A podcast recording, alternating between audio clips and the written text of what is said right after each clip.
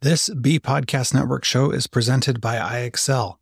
I X L's all-inclusive online teaching and learning platform simplifies edtech needs and accelerates achievement in ninety-five of the top one hundred U S school districts. I X L delivers personalized learning across a comprehensive pre-K through twelve curriculum, including math, language arts, science, and social studies, and helps you assess student performance through actionable, real-time insights at every level of your school or district. This one solution performs work that typically requires dozens of tools. Want to find out why so many leading districts trust I X L? Visit I X L dot com slash B E. That's I X L dot com slash B E.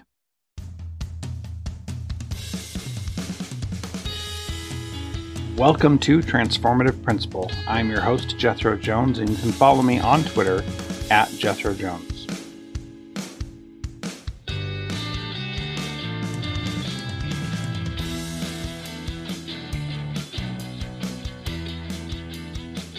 This episode is brought to you by John Catt Educational, a professional development publisher serving as the global leader in combining both research and practice in all materials. Find timely P D publications to support yourself and your faculty by visiting them online at u s dot john catt bookshop dot com. Great instruction gets students engaged. TeachFX equips teachers with the instructional strategies and job-embedded feedback they need to get students engaged in virtual or in-person classes. Learn more about TeachFX and get a special offer at teach f x dot com slash transformative principle.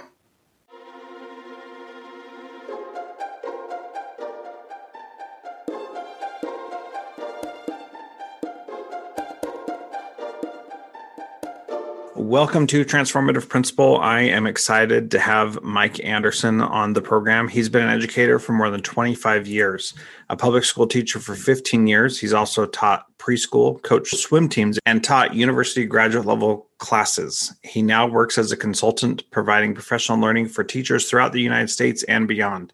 In two thousand four, Mike was awarded a National Milken Educator Award. In two thousand five, he was a finalist for the New Hampshire Teacher of the Year.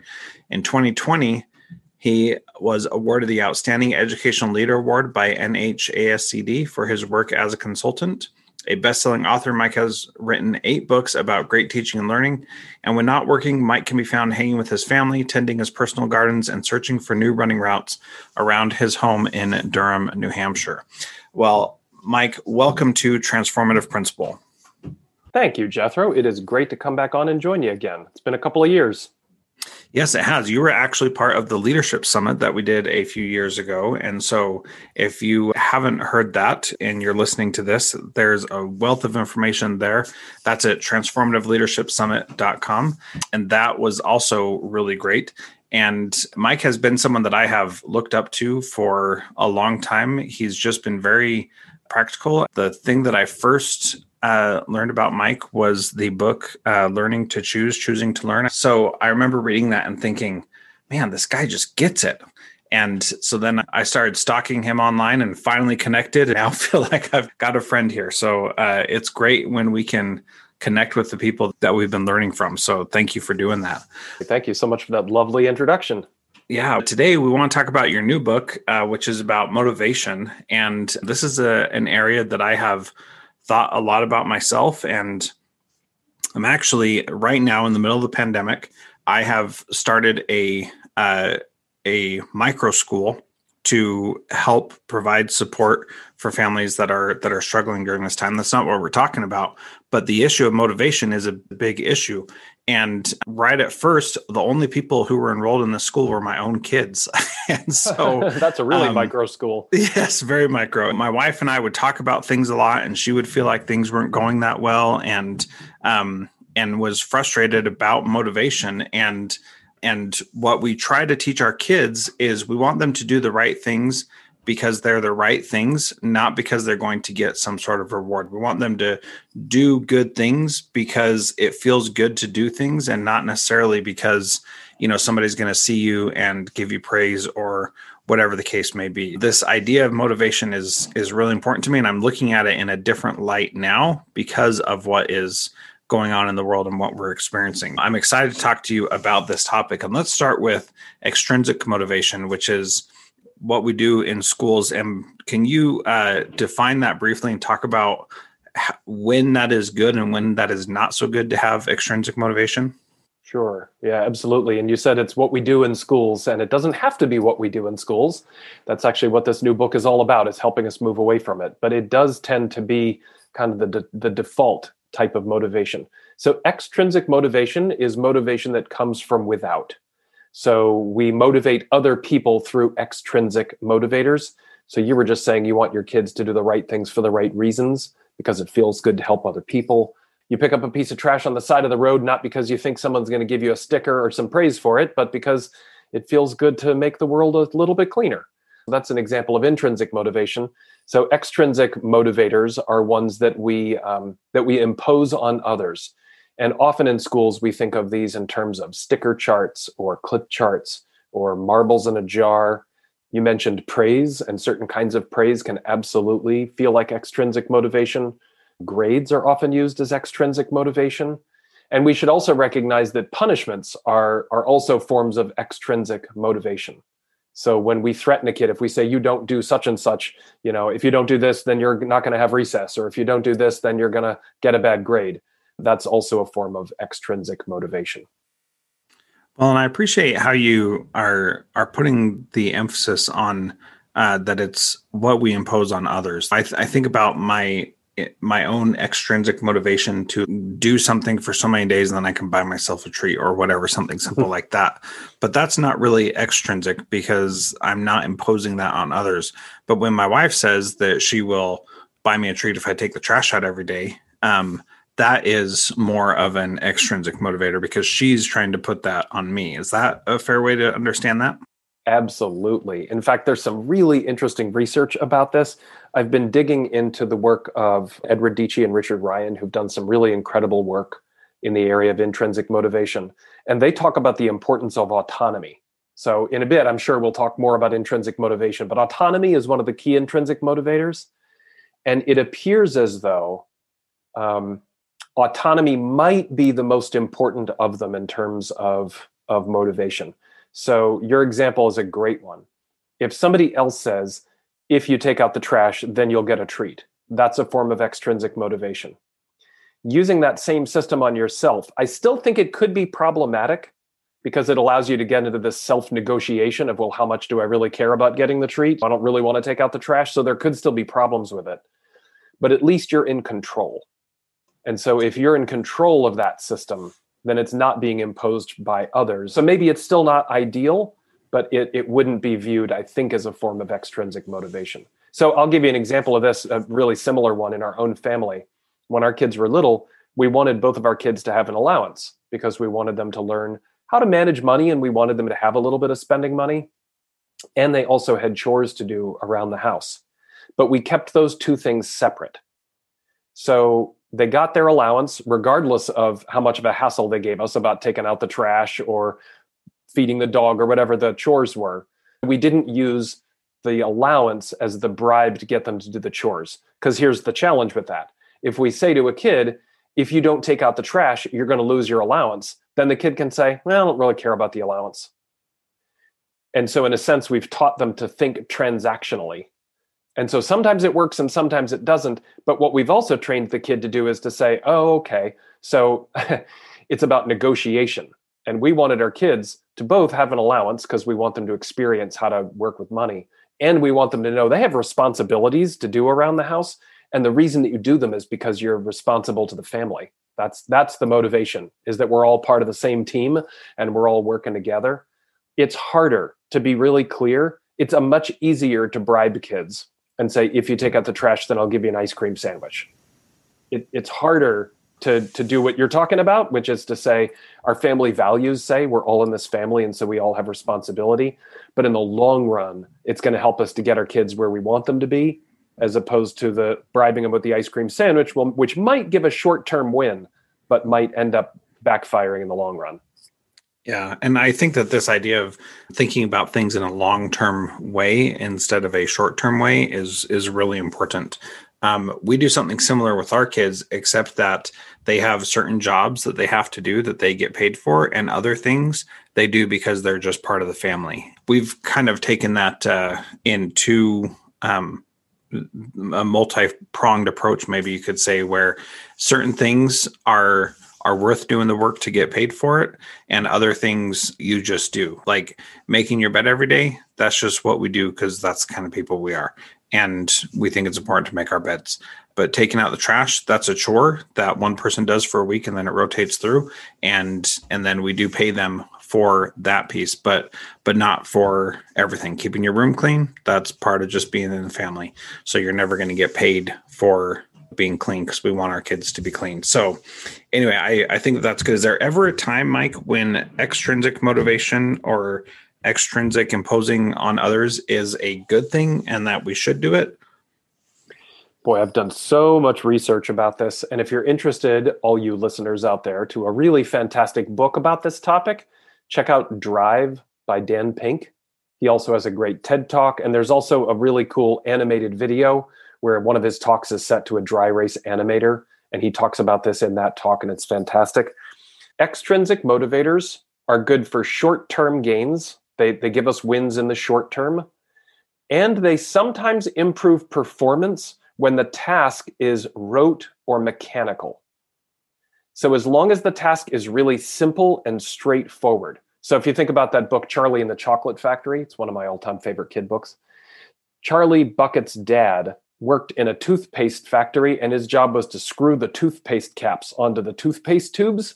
If you want to boost his productivity, you should offer him a bonus for however many toothpaste caps he screws onto the toothpaste tubes in an hour. And the faster he does it, the more he gets paid.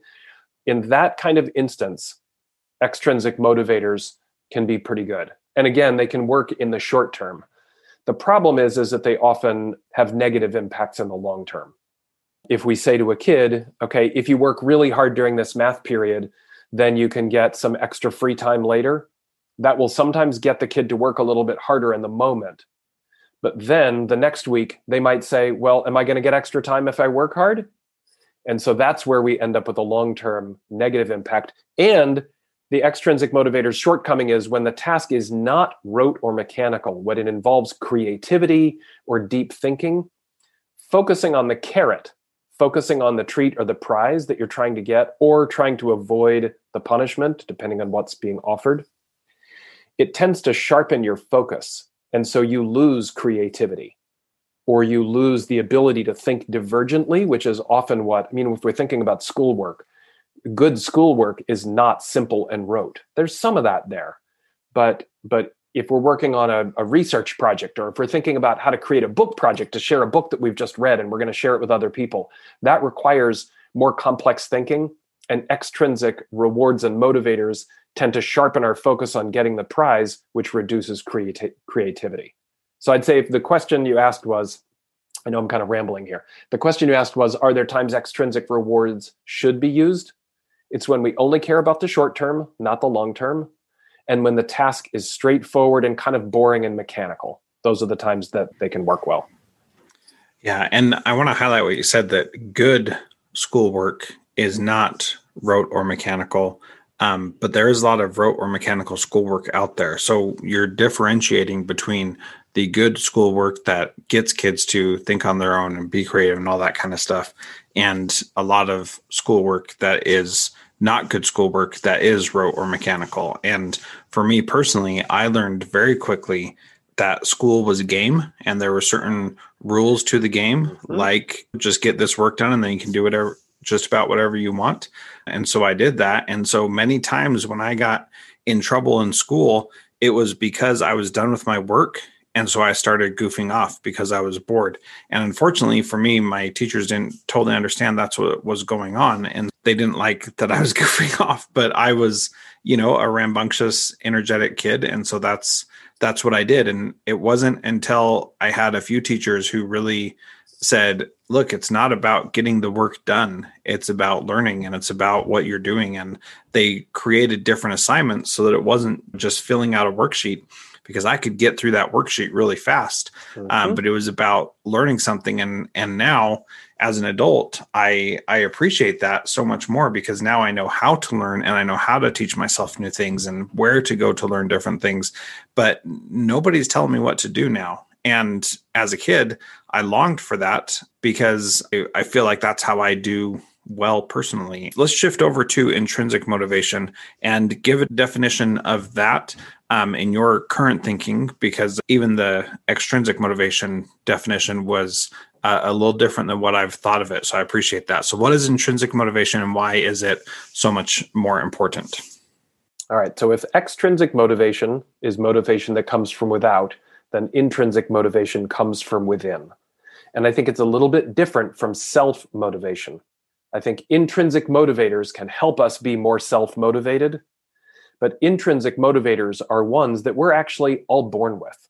And there are, I am arguing in this book, six key intrinsic motivators that all people can be inspired by and that help us be motivated. All right, so you ready for these six?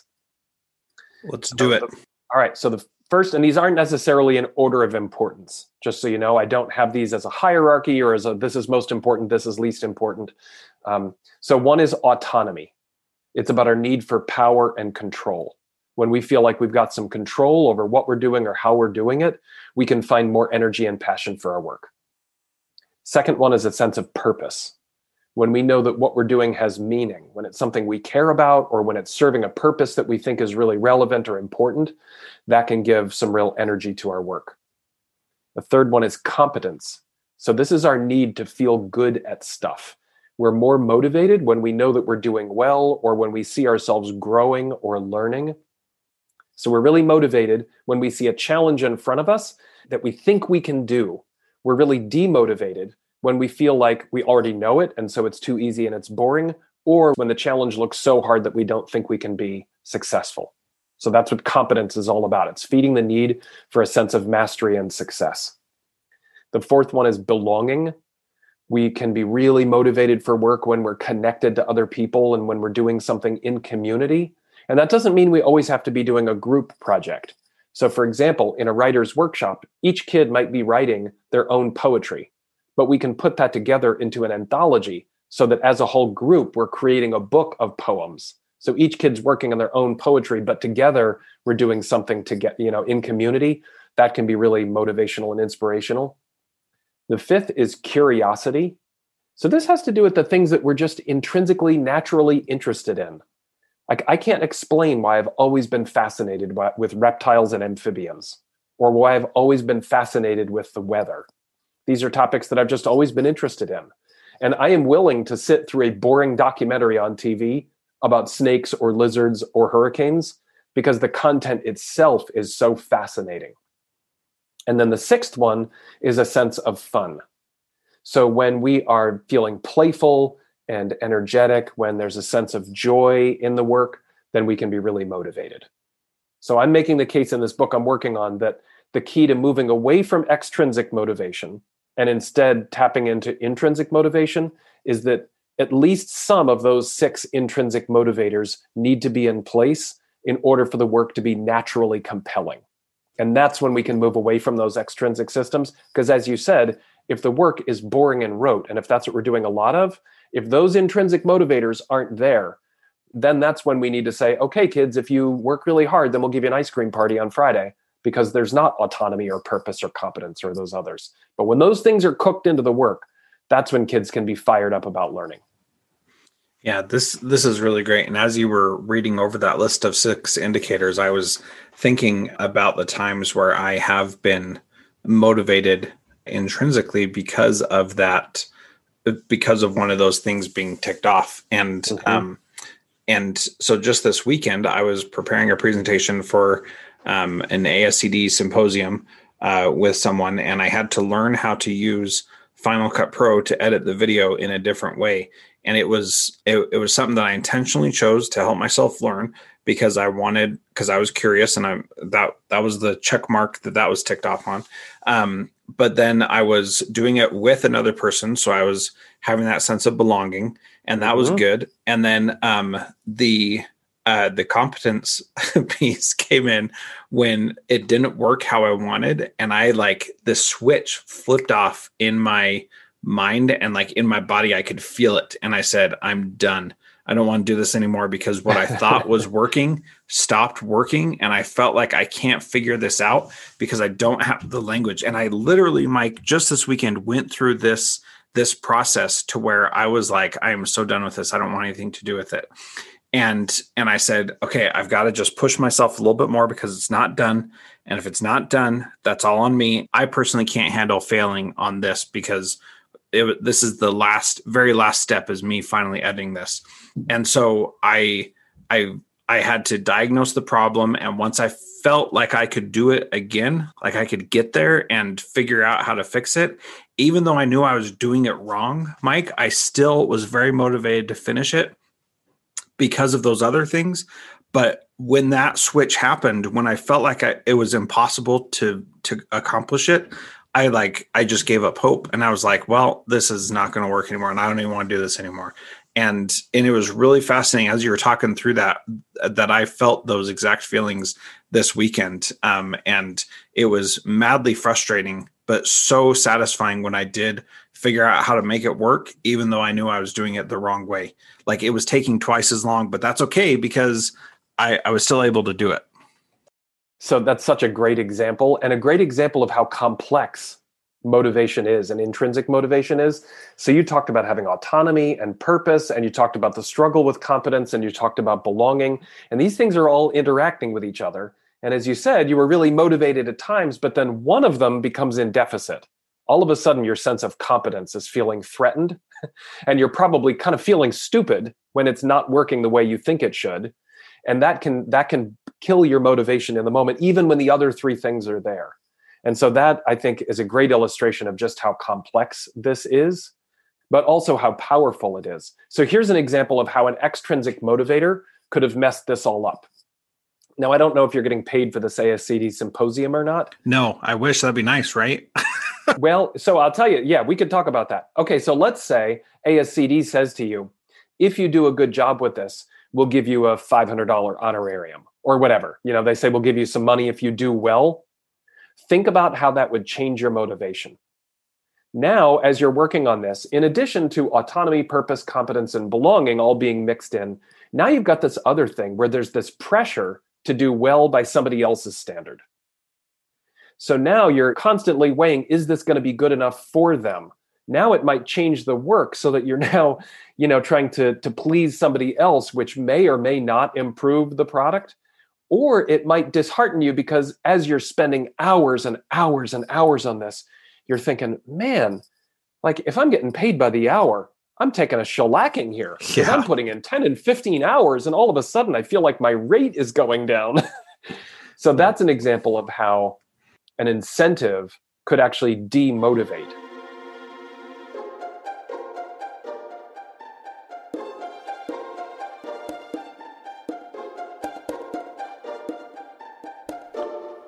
John Catt Educational supports high-quality teaching and learning by providing publications that are research-based, practical, and focused on the key topics proven essential in today's and tomorrow's schools.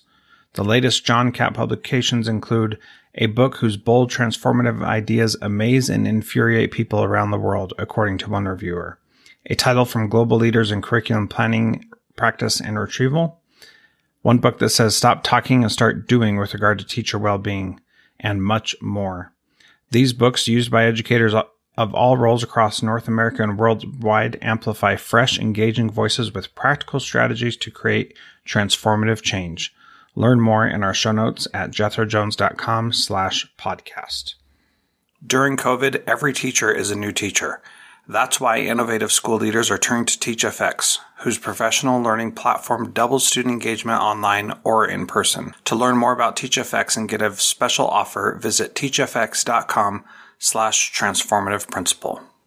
I created a new podcast with my friend Frederick Lane called Cybertraps. We are exploring the myriad risks and adverse consequences that can arise from the use and misuse of digital devices and electronic communication tools. Please subscribe to the Cybertraps podcast, and if you like it, please give us a rating.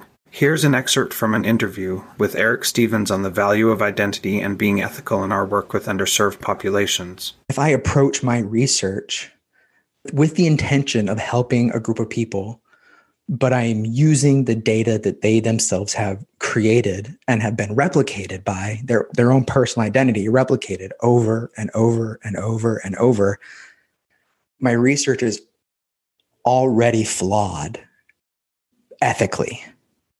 Some people, that's not a big thing. For me, it was problematic because I didn't want to feel like I was exploiting people, but I still wanted to help. What I ended up creating was I wanted to understand the prison system at the language level across time um, and across space in the United States. Um, basically, I wanted to understand if we send a person to prison, we're sending them to a correctional facility um, with correctional officers, and we give them handbooks to say, hey, this is what you should be doing. What I wanted to answer was at the language level with the technical documents that we hand to um, an inmate, what are we correcting them to? To what standard are we asking them to be at the language level? Check out more from this interview at cybertraps.com slash seven.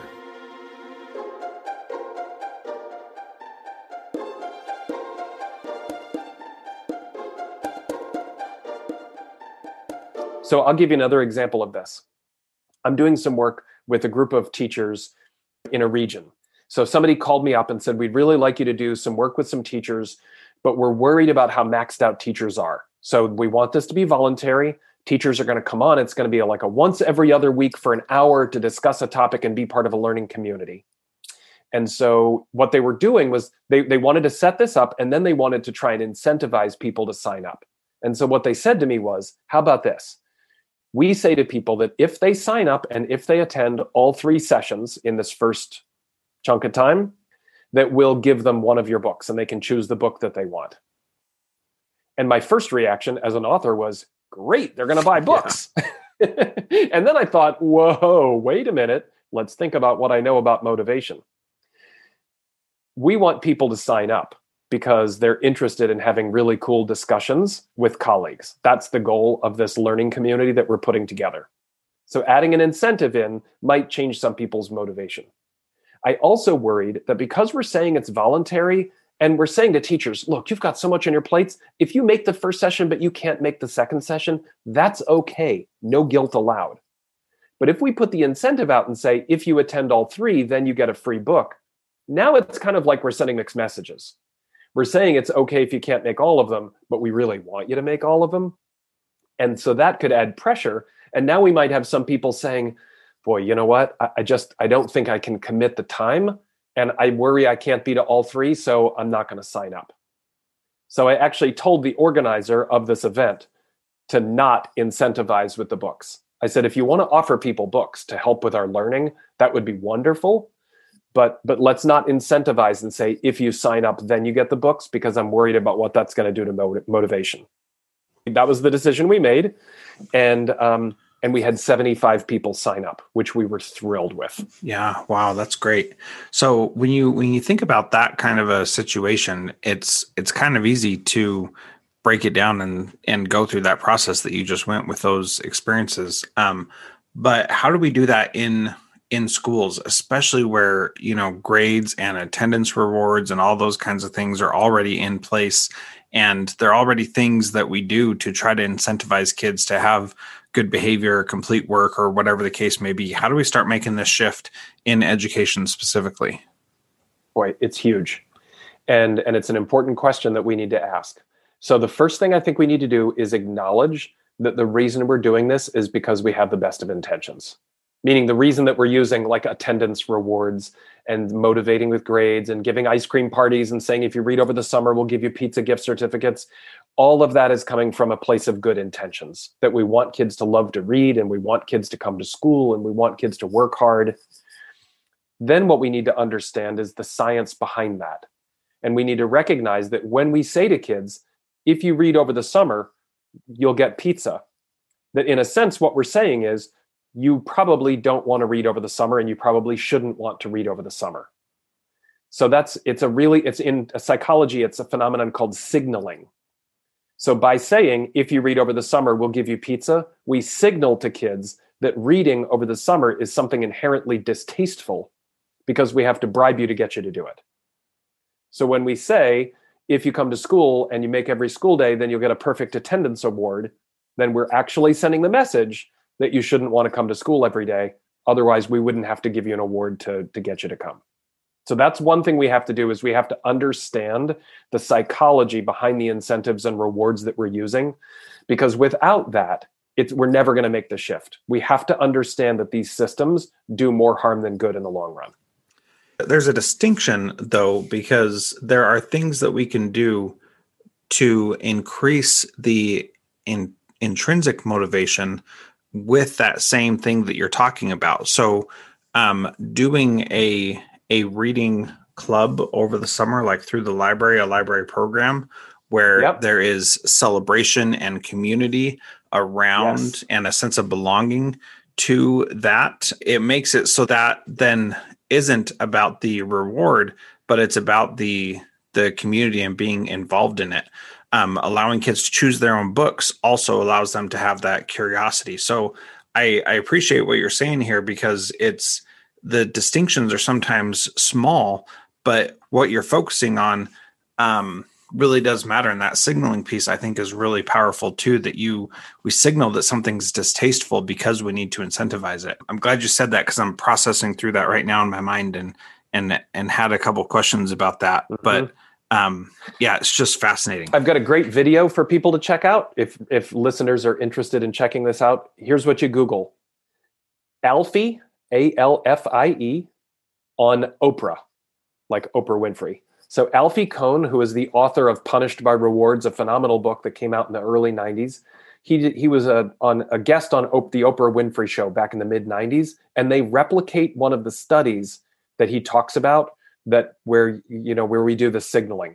And so in the study, what you see are uh, they get a bunch of middle school kids who come in for a study. The kids are all told that they are part of a study to evaluate toys that a toy company is selling. Half of them are told, if you do this work for us, we'll pay you. And the other half are told, here are these puzzles to check out. We need feedback about whether or not they're fun. And then after the kids have been playing with the puzzles, both groups for, um, I don't know, eight or ten minutes, then somebody comes in and tells them to stop. And so they're told, okay, we've got the information we need. You just wait here and we'll be back in a couple of minutes. And then the researchers look to see what happens. The kids who were paid, I think it's nine out of ten of them, after they were told that they were all done and that they, you know, researchers had all they needed, the kids didn't keep playing with the puzzles. They looked at magazines, they walked around, but every single kid who wasn't paid continued to play with the puzzles even after the researchers told them they were all done, because they said the puzzles were interesting or challenging.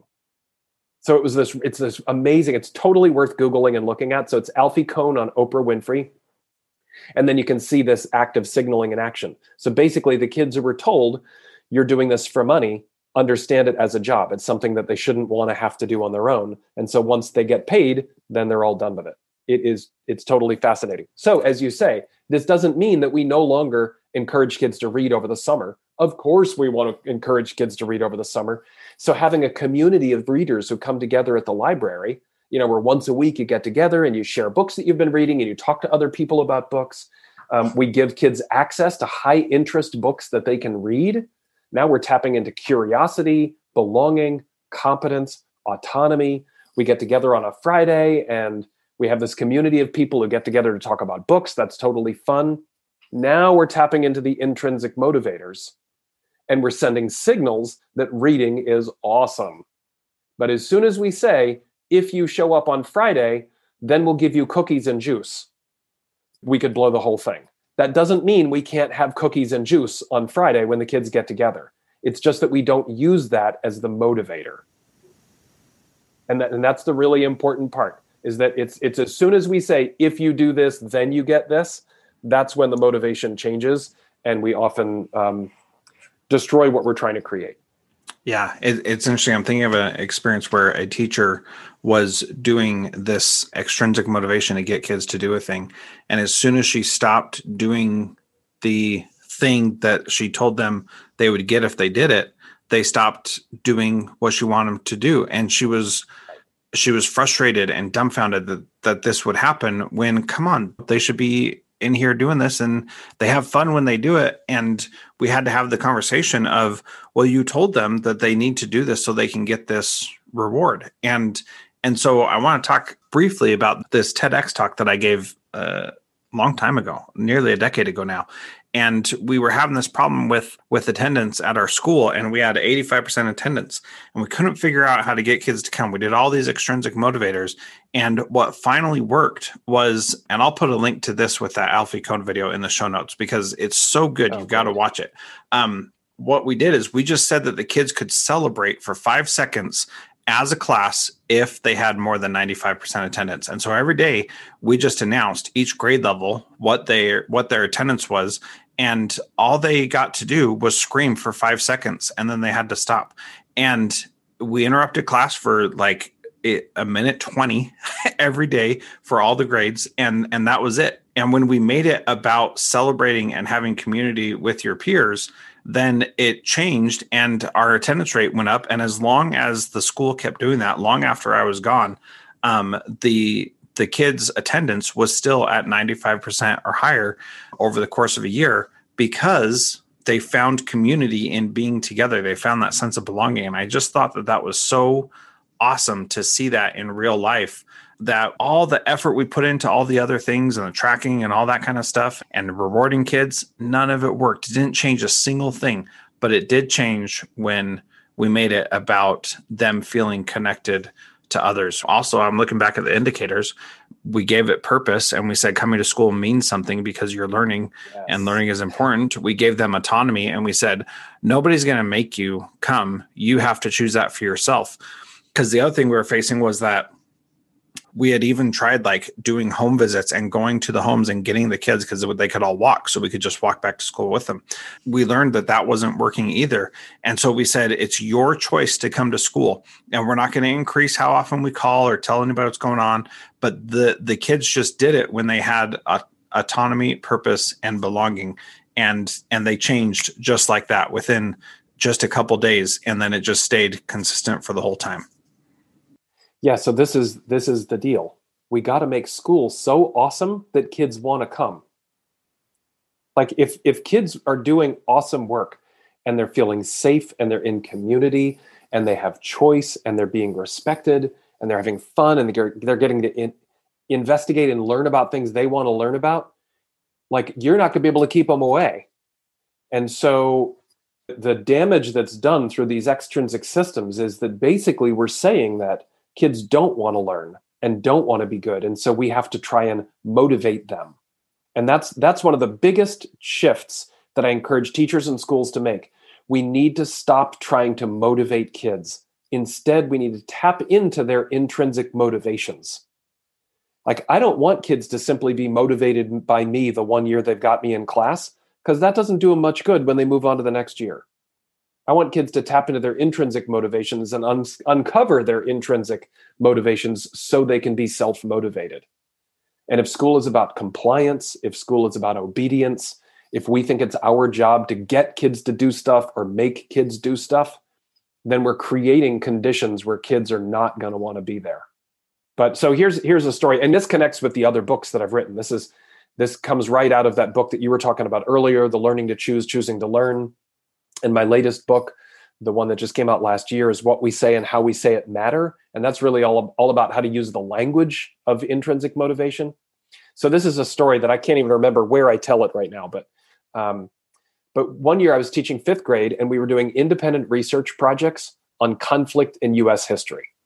So it's part of our social studies curriculum. And each kid is investigating a different topic that they chose that has a connection to conflict in U S history. So we got one kid studying rocket ships during the Cold War and the space race. Somebody else studying Jackie Robinson because he's a huge baseball fan. So he's talking about Jackie breaking the color barrier. A girl studying Rosa Parks. One kid, Timmy, was studying Joshua Lawrence Chamberlain and the twentieth Maine Regiment from the Battle of Little Round Top, from the Battle of Gettysburg, from the American Civil War. It was really specific. And he was just an interesting kid. So anyway, it's a Friday, and Timmy comes up to me a little panicked and says, "Mister Anderson, are you coming to school tomorrow?" I said, "Tomorrow? That's Saturday. Do you mean Monday? Am I going to be here Monday?" He said, "No, are you going to be here tomorrow? I know sometimes you come to school on the weekends to get work done." I said, "Well, I hadn't planned on it. Why do you ask?" He said, "Because I really need to work on this model of Little Round Top. It's taking me so much longer than I thought. And we're starting presentations next week, and I really need more work time."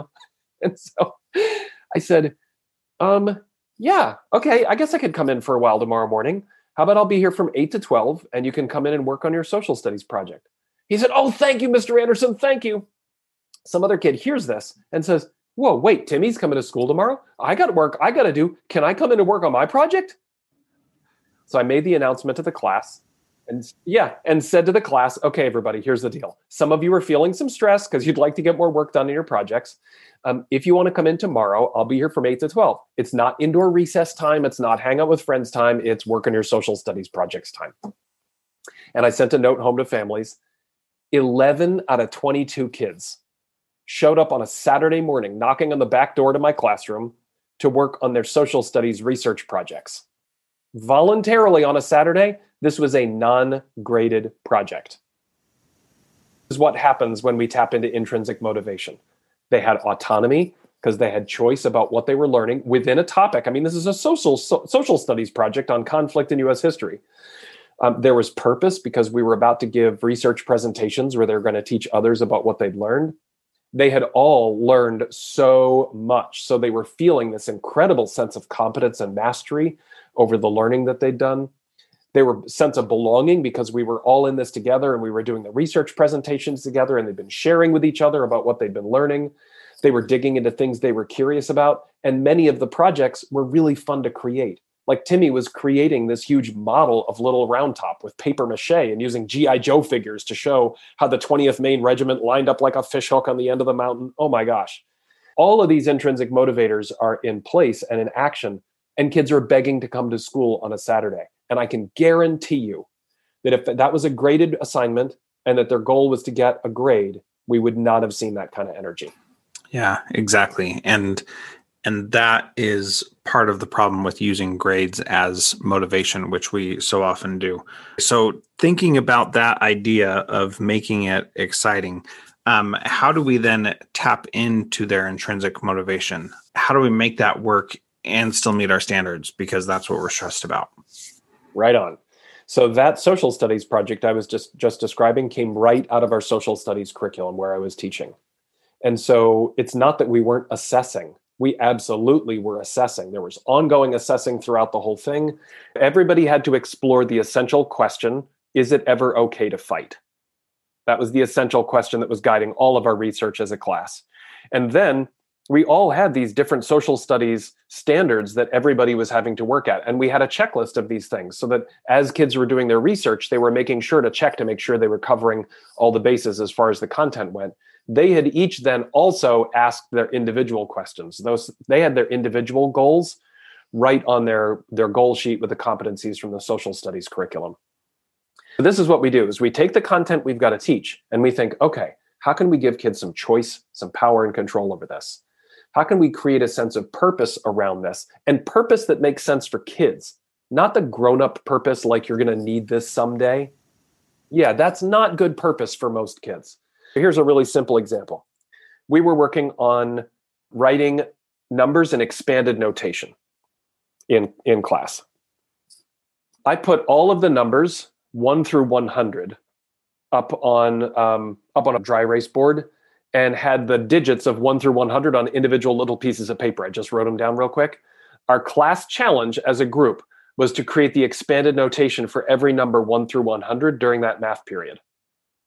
So a kid would take the number, they'd figure it out, they'd check it with somebody else, they'd check it with me, they'd go and they'd add it to the board and they'd come back and get another number. So the task of trying as a class to create this bulletin board gave a sense of immediate purpose for the work. So we took something that was fairly dry and gave it purpose. We did something in community, so there was belonging. kids were practicing something and getting better at it, so they felt a sense of competence. It was a little bit fun because, you know, it was like this challenge, can we do it in forty-five minutes? So that's the key, is we take what we need to teach, we take our learning standards, and we think, how do we connect it with a kid's sense of fun and curiosity and belonging and competence and purpose and autonomy?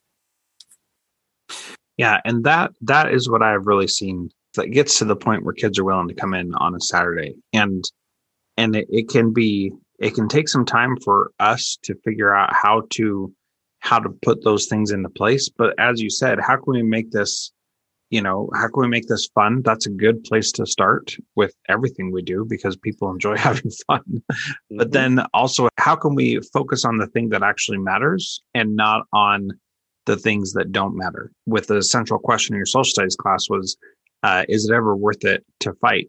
There are all these different ways that you can approach this and all these different things that you could do.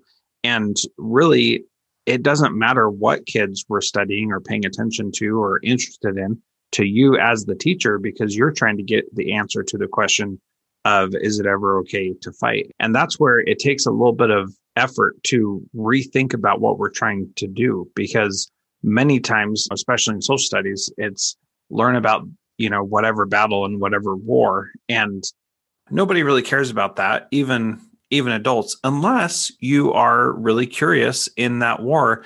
And then there will never be enough for you to satiate right. that curi- curiosity, because you always want more. And that's just, you know, that's how it goes. Hardcore History by Dan Carlin is, is a great podcast. And he does these four and five hour episodes about this super in-depth nerdy stuff about a specific battle or a specific time period. And it is so dense and it is so deep. But if you're into that, then it, yeah. that time just flies by. Um, but if you're not into that, then why would you ever listen to it? You wouldn't, you know, unless you were being forced to.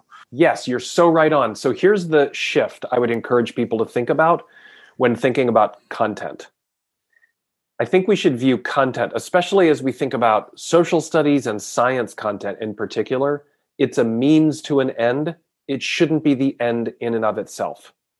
So in the end, with that unit on conflict in U S history, every kid dug into a really fascinating topic, and they learned stuff from each other also, but they weren't all learning the same content, because in the end, who cares when the Stamp Act was?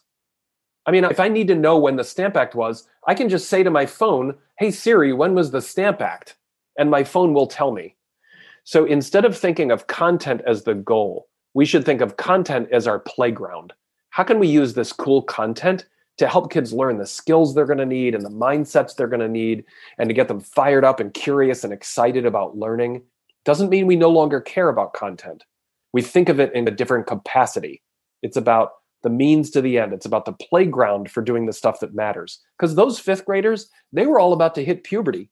Guess what? Their brains were going to turn to soup. They're going to totally reorganize, and they're going to come out as different people on the other side. And they're not going to remember the content that they learned in fifth grade when they're, you know, sixteen, regardless of whether they studied Joshua Lawrence Chamberlain, Little Round Top, or the space race. How much of that content is still going to be there five years later? And do we care? I care more that kids are finding passion and curiosity and interest for learning, because that's what's going to make a difference for them in the long run, not whether or not they know exactly when the Stamp Act was. There's there's so much more that we can talk about here. Before we close, what what is the name of the book so that people can find it? And I'll put a link to it in the show notes. Which book? The one I'm working on now? Yeah, I don't have a good title for this yet. I really struggle with titles. Okay. And so there's, you know, the part of me that wants to go the negative route and say something like The Crisis of Motivation in Schools, or A Motivation Crisis. And I may go with something like that with a subtitle that offers a hint at relief. Um, it, it's probably not going to be out until the end of the summer of twenty twenty-one, okay, is my guess. So it's still in draft form. Um, All right. So people can look look for it coming out in maybe July or August of twenty twenty-one, but I'm not sure about that. And I don't yet have... I, I can't tell you what the title is. I will say that if people wanted to check out the Learning to Choose, Choosing to Learn, so much of that book is about how to use choice as a vehicle for tapping into autonomy and purpose and competence and fun and all those other things. Because when we give kids, so you were saying it can be really hard. to connect these things to content, like mm-hmm. where do you start? One of the ways we can do it is to say to students, hey, what are some ideas you have for how we might work on long division? You know, let's find a way to make this really fun and interesting. You know, and they might say, what if we create board games? Mm-hmm. Or what if we create, you know, videos that show these things in action? I don't know. I mean, kids will come up with really cool ideas when we give them the chance to. So Allison yeah. Zamuda, my friend and colleague, talks a lot about the act of co-creation, where we co-create content or we co-create learning activities with kids. That can be a wonderful place to start, is to say to them, you know, let's make this fun. Let's make it awesome. What are some ideas you have? And then they can help us figure it out. But in the book, Learning to Choose, Choosing to Learn, people will find tons of practical strategies for how to use choice to hit many of these intrinsic motivators. Excellent. Thank you so much. Uh, my final question, Mike, is what is one thing that a principal can do this week to be a transformative principal? I would say um, to start to dig into some of the research on motivation. So something else I'll do, Jethro, I'll send you a link. I'm creating a live binder of resources right now to accompany the book. There are articles and videos and TED Talks and all kinds of cool resources all about motivation. So you can put that in the show notes also. So I'd say a principal can start digging into and understanding this really important world of psychology about motivation. Because if principals are still in the sort of stuck in that place of it's our job to motivate, and we're going to use gimmicks and tricks and tools to get there, then, then I don't know if teachers are really going to be able to move, move beyond that. If a principal wants to be really transformative, before they start to try and do anything with teachers or kids, I'd say spend some real time digging into and understanding some of the research behind this, because that's going to make your action that much more powerful when you're re- really ready to, to move and shake later on. Yeah, that's great advice. Thank you again, Mike, for being part of Transformative Principle. Once again, everybody can get the links that we talked about, the Alfie Kohn on Oprah, which I'm going to go watch right now, and the TEDx talk that I gave, uh, and the link to LiveBinder that he just mentioned at jethrojones.com slash podcast slash episode 390. So thank you again, Mike. It's been great having you today. And if you want to follow Mike on Twitter, he is at Balanced Teacher. Cool. Thank you so much, Jethro. I lo- always love talking with you.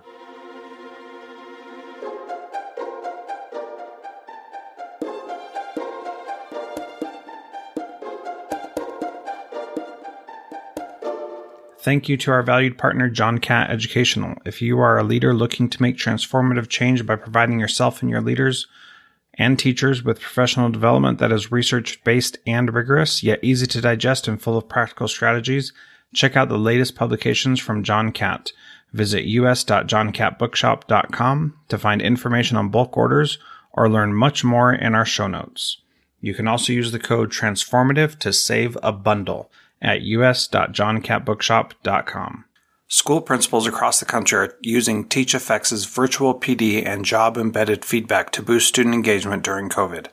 With TeachFX, teachers get eight times more feedback and generate one hundred forty-four percent more student engagement on average in a school year with no additional work for school leaders or teachers. To learn more about TeachFX and get a special offer, visit teachfx.com slash transformative principle.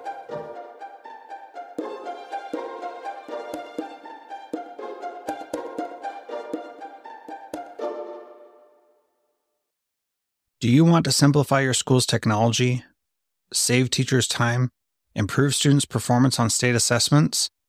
You can do it all, but don't waste another minute. Head straight to ixl.com slash BE to learn how I X L's research-proven teaching and learning platform can help you achieve all these goals. That's ixl.com slash BE.